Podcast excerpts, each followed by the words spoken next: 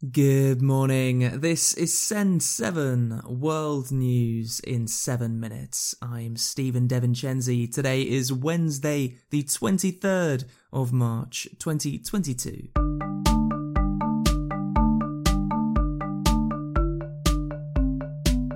Starting in Europe today. In Ukraine, Russian soldiers are now inside the city of Mariupol which has been under siege for three weeks. However, fighting continues. Two extremely powerful bombs hit Mariupol yesterday, local officials said. Russian ships have bombed the port city of Odessa for the first time, the third largest city in Ukraine. The United States Embassy in Kiev has said that Russian forces have kidnapped over 2,000 children in Luhansk and Donetsk regions. A drone attack on Kiev's science institution has killed at least one person. Ukraine's emergency services have said that a children's hospital was bombed yesterday in the Luhansk region. Health Minister Viktor Liashko said yesterday that 10 hospitals have been completely destroyed since Russia invaded on the 24th of February. Russian opposition leader Alexei Navalny received nine years in prison yesterday. Russian Nobel Peace Prize winner Dmitry Muratov said that he will auction his Peace Prize to raise money for Ukrainian refugees. United Nations Secretary General Antonio Guterres said yesterday that the war in Ukraine is unwinnable. This war is unwinnable. Sooner or later, it will have to move from the battlefield to the peace table. And that is inevitable. The only question is how many more lives must be lost? How many more bombs must fall? How many Mariupols must be destroyed? How many more Ukrainians and Russians will be killed before everyone realizes that this war has no winners, only losers? How many more people will have to die in Ukraine?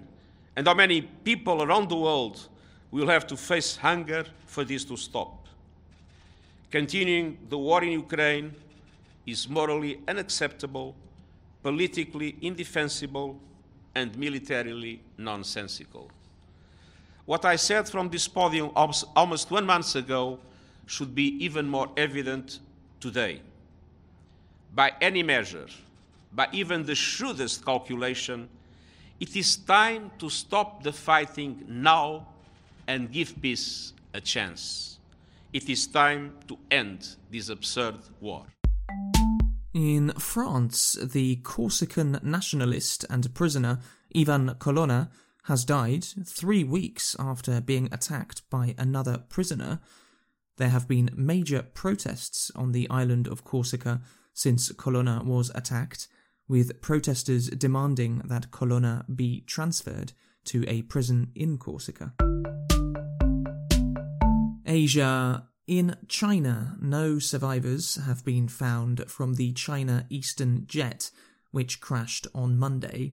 132 people were on the plane, meaning that it is probably China's worst air disaster in 30 years. Investigators say that they don't know why the plane crashed. The Sri Lankan army has been sent to petrol stations, Khadija Tahir reports. In Sri Lanka, the military has been sent to monitor petrol stations all over the country. A rise in energy prices has led to thousands of people queuing for hours for petrol, and three elderly people died during the long wait in hot weather. The military announced that soldiers would only help distribute fuel to prevent hoarding and to make the distribution more efficient. China and Taiwan are arguing about who rescued some sailors last month. Chinese state media said that China had rescued nine sailors from Papua New Guinea who were lost at sea for 29 days.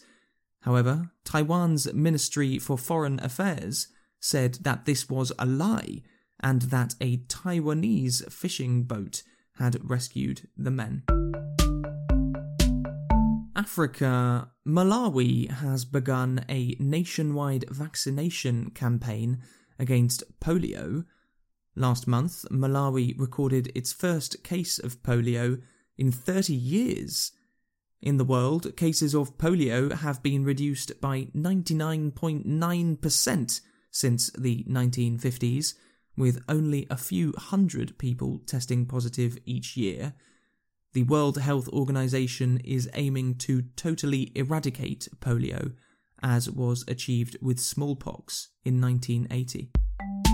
In Sudan, protesters blocked major roads yesterday in Khartoum. There have been constant protests in Sudan since the military took power in a coup d'etat in October. America's in Canada, the Liberal Party of Prime Minister Justin Trudeau has reached a power sharing agreement with the new Democratic Party. This means that Trudeau will probably stay as Prime Minister until 2025, despite not winning a majority of seats in the election in September. And in Ecuador, two new species of glass frog have been found. The two species, found either side of the Guayllabamba River, have transparent skin, which means that their internal organs are visible. That's your world news in seven minutes. If you like simple English news daily, then please tell your friends about it. Inside most podcast apps, there is a share button to share it on social media. I'm Stephen DeVincenzi. Tomorrow you will be with Juliet Martin. Have a great day.